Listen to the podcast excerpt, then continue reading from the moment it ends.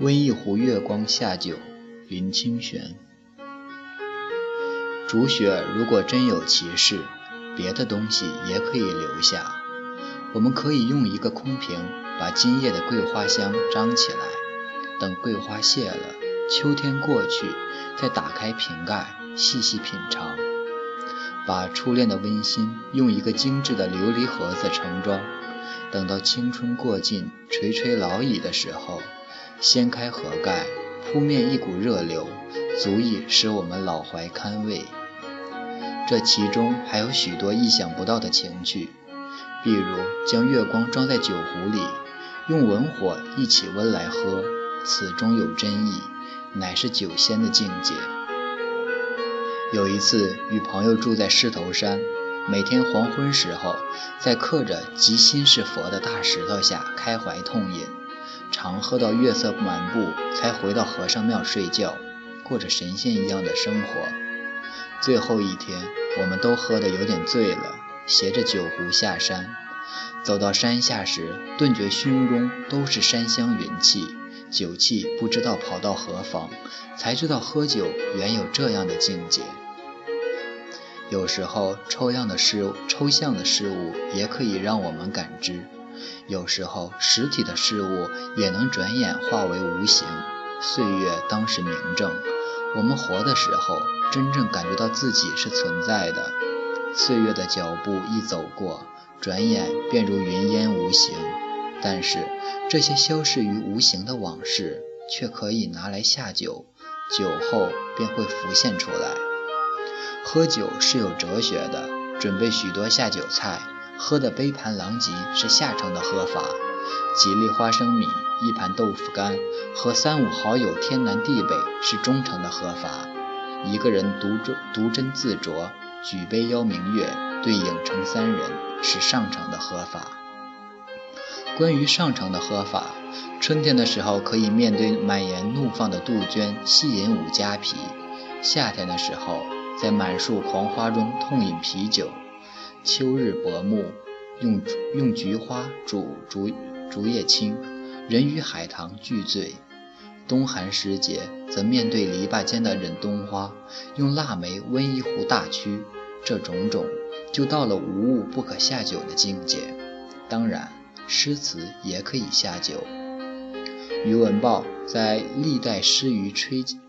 历代诗与饮吹荐录中谈到一个故事，提到苏东坡有一次在玉堂日，有一牧师有一牧师善歌，东坡因问曰：“我词何如柳妻？”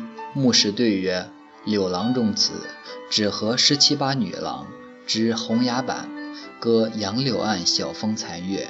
学士词，须关西大汉，铜琵琶，铁绰板。”唱《大江东去》，东坡为之绝倒。这个故事也能引用到饮酒上来。喝淡酒的时候，一读李清照；喝甜酒时，一读刘刘永；喝烈酒则大歌东坡词。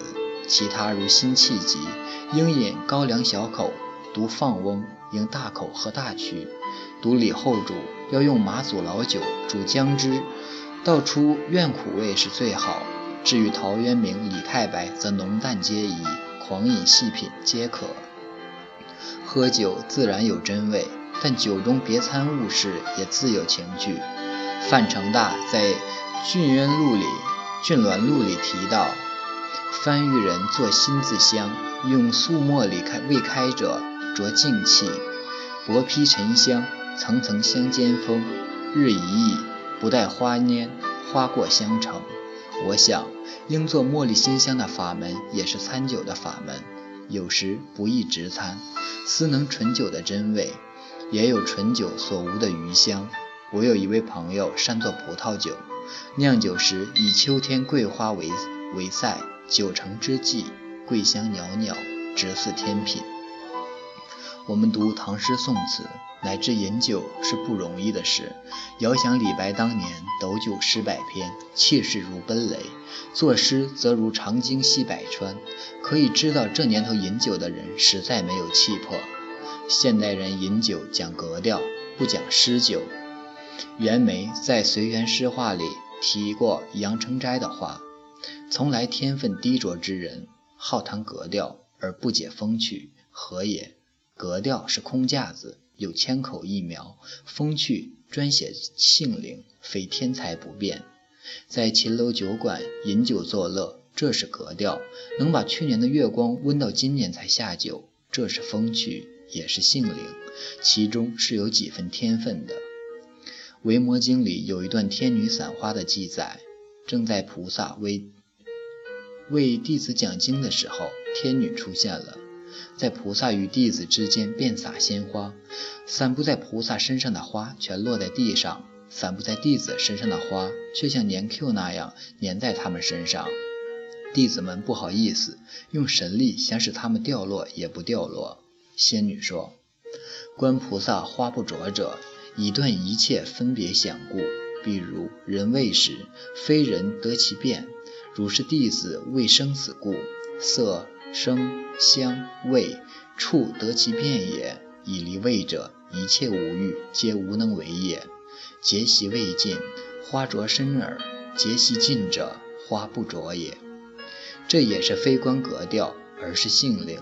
佛家虽然讲究酒色财气四大皆空，我却觉得喝酒到极处即可达成佛家境界。试问，若能人把浮名换作浅酌低唱，即使天女来散花，也不能着身。融入皆忘，前尘往事化成一缕青烟，尽成因果，不正是佛家所谓苦修深修的境界吗？